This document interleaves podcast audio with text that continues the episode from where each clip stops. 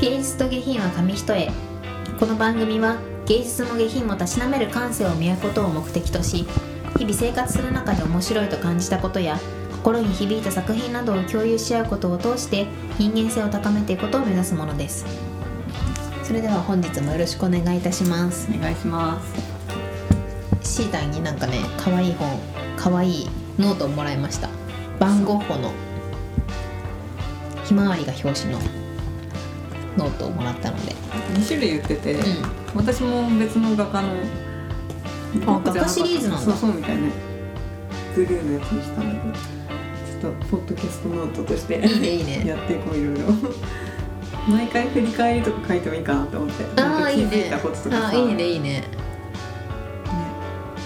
なんか2週間いたじゃんこれ。そうね今今回そうね。回。そうシータンはうんワクチン打ってたんで、なんかさアウトプットしたくなんなかしたくなんなかった。うん、なったなった結構あやっぱ毎週がちょっと追い込まれるけどそうそれがちょうどいいんだなって思ってそうそうそうやっぱそのぐらいで、うん。やっぱ時間空いちゃうと結局頭使わなくなるってそうそう気づいちゃった。使ってない本当に。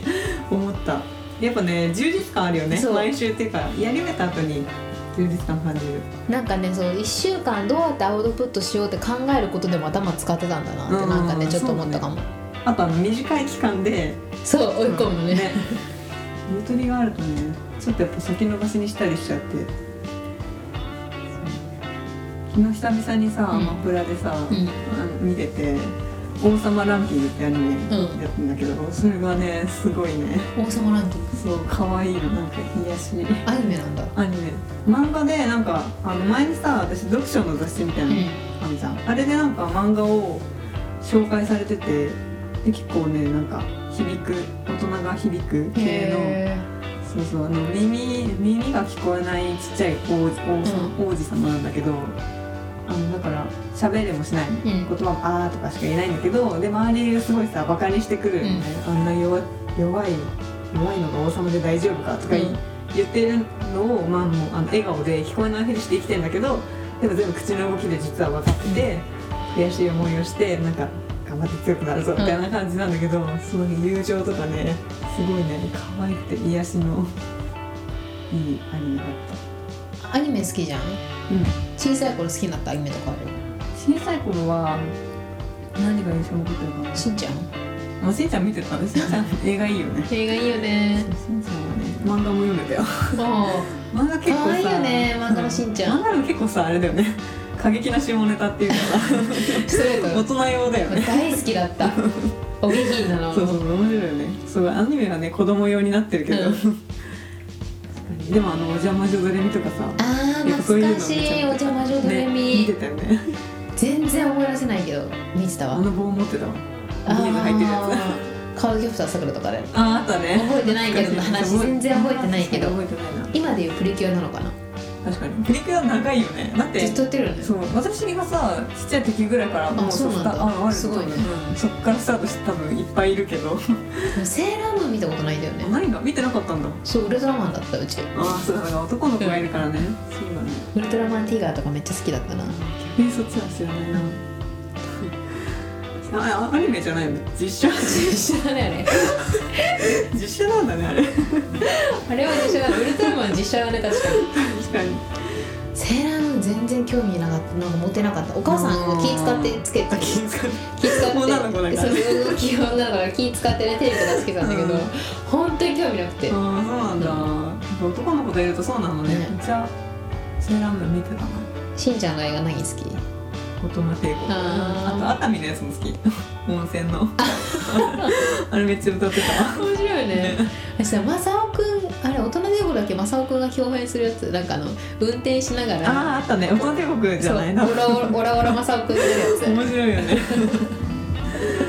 運転すると本性はでも出そうだよね。出るよね、うん。出る出る。私それで言うと、ん。なんかおとなしくなる。あそうなんだ。そう。本性そっちなのもうこんなんだ。意外と荒荒い。すごいもう争う。うんなんか 冒険家というかさどんな印象？そんなになんか臆せずに運転しそうな感じするけど 意外とちゃんとルール守るあそれそうだルールはね。それそうでルール守んないとかやばいよね。ここで言えないよ。確かに。でも出ちゃうね。友達とかもあなるほど。って結構思う。友達に言ってはそうかもね、うん。確かにね下打ちするんだとか。あ確かにそれは嫌だね、確かにねあるね。最近アマプラでもネットフリックスまだ入ってるの？入ってる。そう。あったな大会したいんだけど、うん。なんかままだ見るかなと思ってなんかまたまた1ヶ月過ぎちゃった。サブスクはねそそうサブスクの闇をなんだろうな最近。でもね引き続きアマプラでねあのモダンラブっていう。ああいっぱいあるんだっけあれそう。数が。シーズン2まであるから。あ1話ずつ。結構あるね。30分ぐらいだから、ん。日曜の夜に部屋暗くしてアロマ炊いて、ああいいね。めっちゃいいなしっぽり見今て日見れる。かなで夜月曜を迎えるっていう。日曜の夜のね午後のゆっくりできるのいいよね。そう日曜の夜午後って大事だよね。気分仕事だもんねアマプラでさなんか見てみたいなって思ったのはさ、うん。SNS かなんかで紹介してあキューティーブロンド。見たいそれ。いいらしいよね。めっちゃ見たい。あれだよねリーガル。あかな。あそうそうリ多分そうだと思う。あの法律事務所のなんかあそんな感じの違ったっけ？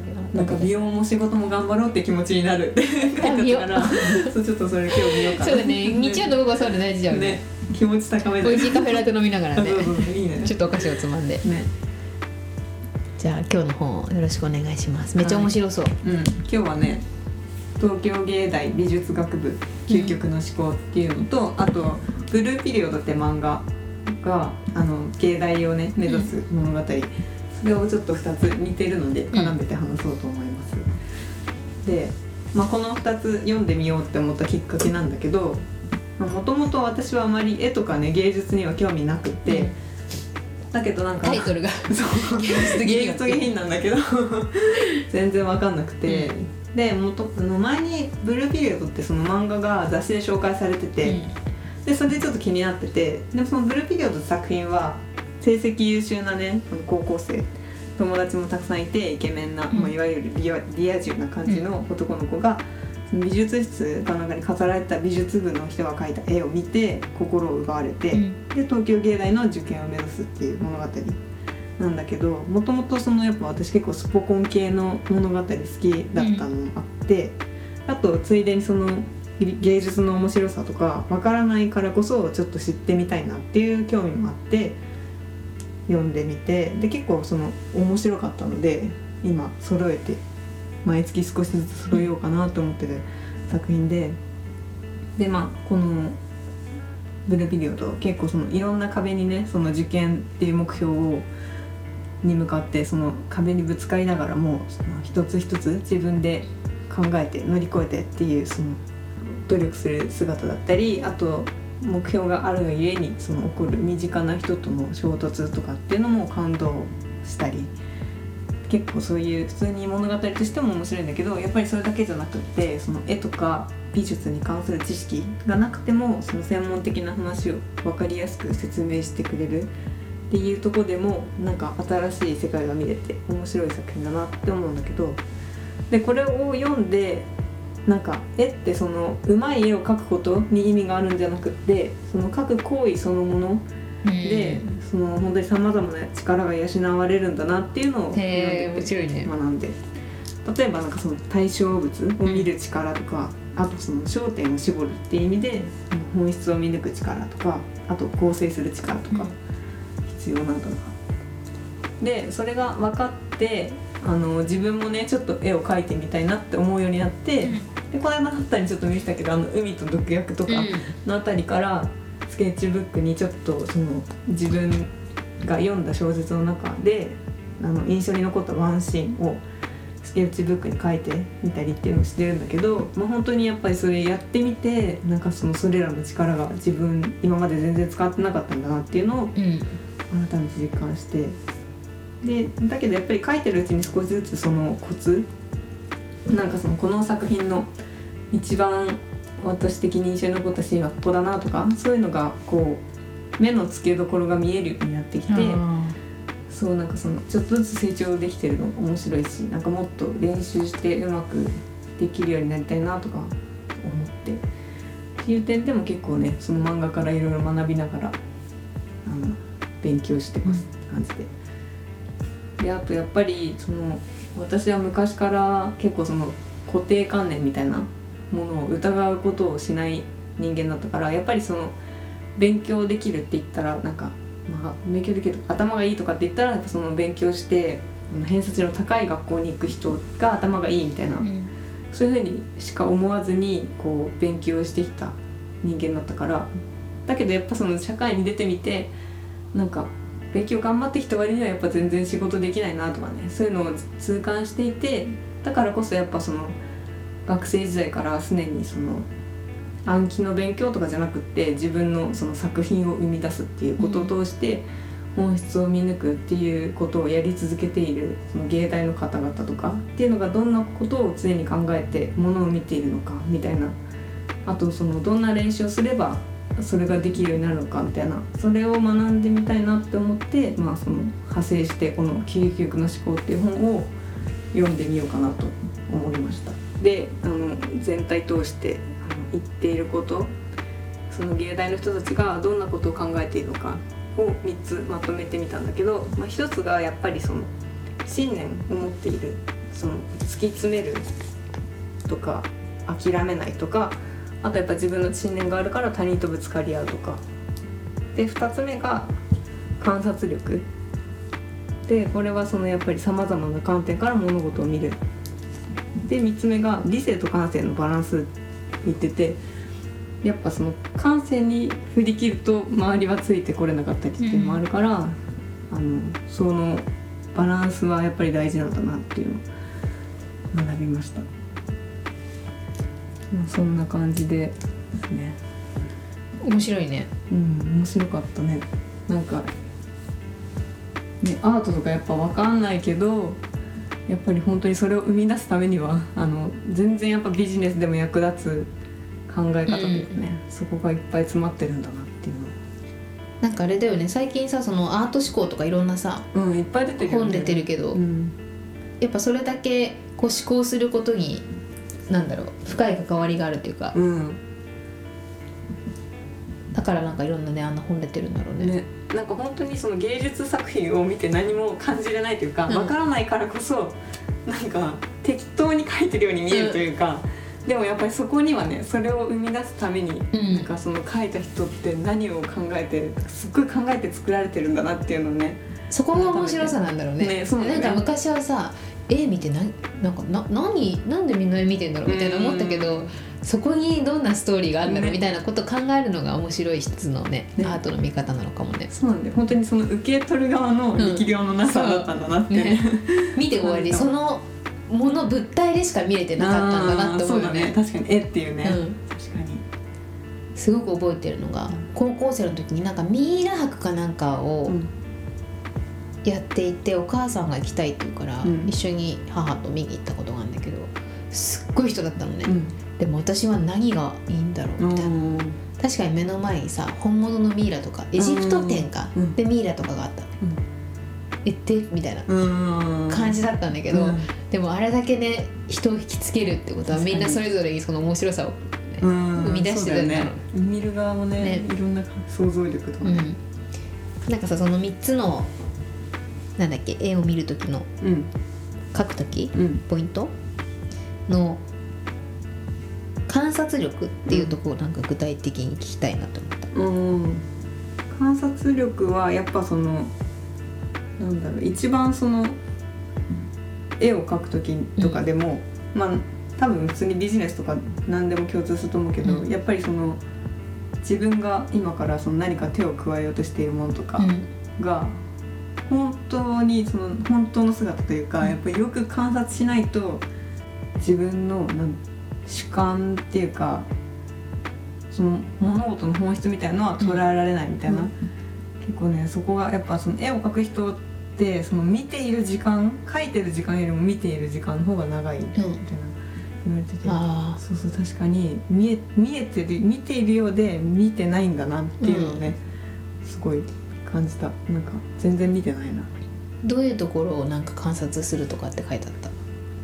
どういうそこまでね具体的にはあんま書かれてないけど、うん。やっぱその見ることが大事だみたいな感じだったかな、でもなんか今言ったうん。見てるようで見えてないっていうのはなんか聞いてるようで聞いてないっていうの一緒だなと思っていて、ね。なんか人の話もさよく聞いてるつもりだけどなんか、うん。あれあの人何て言ってたっけみたいなのも、うん。なんかそこに集中してないんだな、うん。そこに心がもういってないんだな。確かに。絵と一緒だなってそうだねちそうだよね。その聞こうとするこっちの心もないとうん。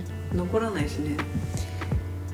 あとなんかすごくシータの話で印象に残ったのがその印象に残ったことを絵にする。うん。でそれすごいなんか面白いなと思ったのがさあなんかなんでこれを絵にしたんだろうっていうまずそこでももうさちゃんと深く考えるきっーかけになってるじゃ確かんにそうだねなんで私ここの一冊の中でここにしたいと思ったのかなっていうところがもうちゃんと思考できてるし。ああ確かにそうかもね。ね。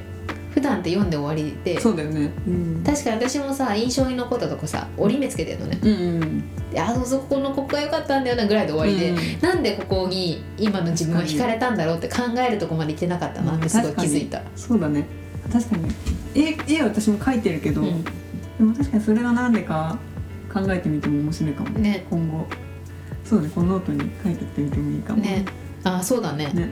さっきの私の会の旅をする気とかでもさなんかいくつかこう折り目をつけてるんだけど、うん。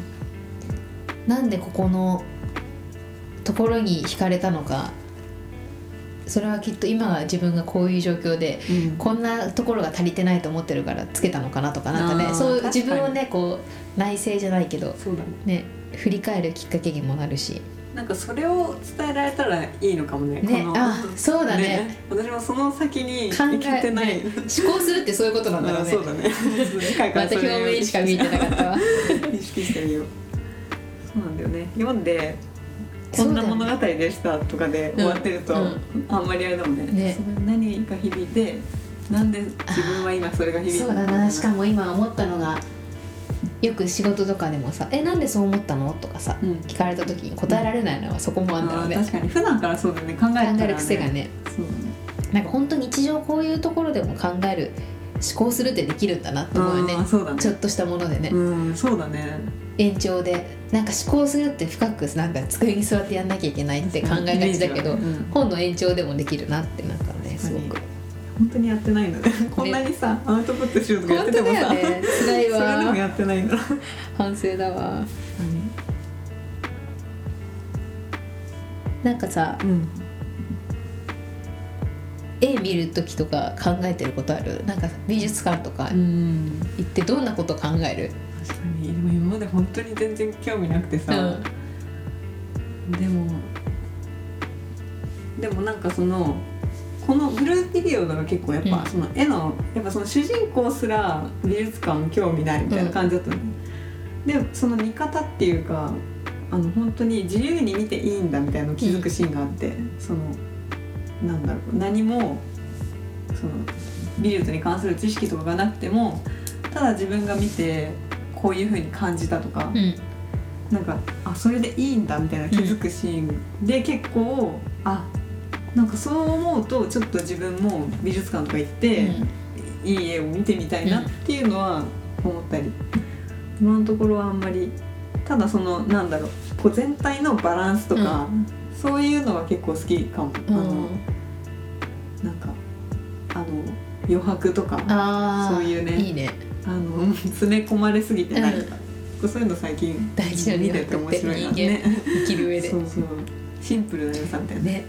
本当だよね。ね。それってさいなんかね大人になってからこそ気づくよね。うん、気づくよね。前はもういっぱいあればそう。いいみたいな。部屋とかもそうだもんね。そう。あでも なんかさナッタンの今部屋ナッタンの部屋に来てるけどさ、うん。この自転車のなんか、うん。あるとかすごいいい白い背景にこうポンと。これね高校生から持ってるの。あそうなんだ。前からあったんだ。ずっとでもねやってないのがあってこの自転車のオブジェうん。あの自転車の後ろのところに、うん。物本当は花をねうん。いけるようないけるっていうかあのグリーンとかを、うん。あそこに置く用の飾る用のオブジェなんだけど、あそうなんだ。可愛いあそこにグリーンを置きたいなと思って、高校生からもう十何年とか、ですごいさセンスのいいあれだね高校生時代に。そう。可愛い。東京インテリア。あそうなんだ へえ。可愛いです。ありがとうございます。マッタンの部屋すごいすっきりしててね、うん、いい。日々物がなくなっていくいいね。いいことだよね。でももう本当に物なくそうと思ったきっかけは、今年の初めに読んだうん「僕たちにもう物は必要ない」っていうシーターがああそれまでもちょっとなんかそのミニマリスト。いいなって思ってたけど、うん。あれ読んでねだいぶねあもう物っていらないなってなんかう思うよね。思ったかも。本当にいかにしかもさ捨てようって思うとなんか自分は何に大何を大事にしたいかみたいな考えるねからね。それも面白いよね。あとちゃんとお気に入りのものを買うようになるよね。あそうそうそうそう。本当にいかにいらないものを買っていたかっていうそれで言うとねこの間ネットフリックスで読んだ、見た映画でおすすめなのがミニマリストのねドキュメンタリーなんだけど、ん。20分ぐらいあ50分とかだったかな？すごい読めるんだけどミニマリズム本当に大切なものっていうアメリカのねドキュメンタリーなんだ。見てみよう。これも結構物減らそうって思うそろそろさストレンジャーシングスさ配信っぽいから、なんか予告がいっぱいそうだから抜けまた抜けない入ろうかな。そう今今あ抜けててない。てそうそうそう。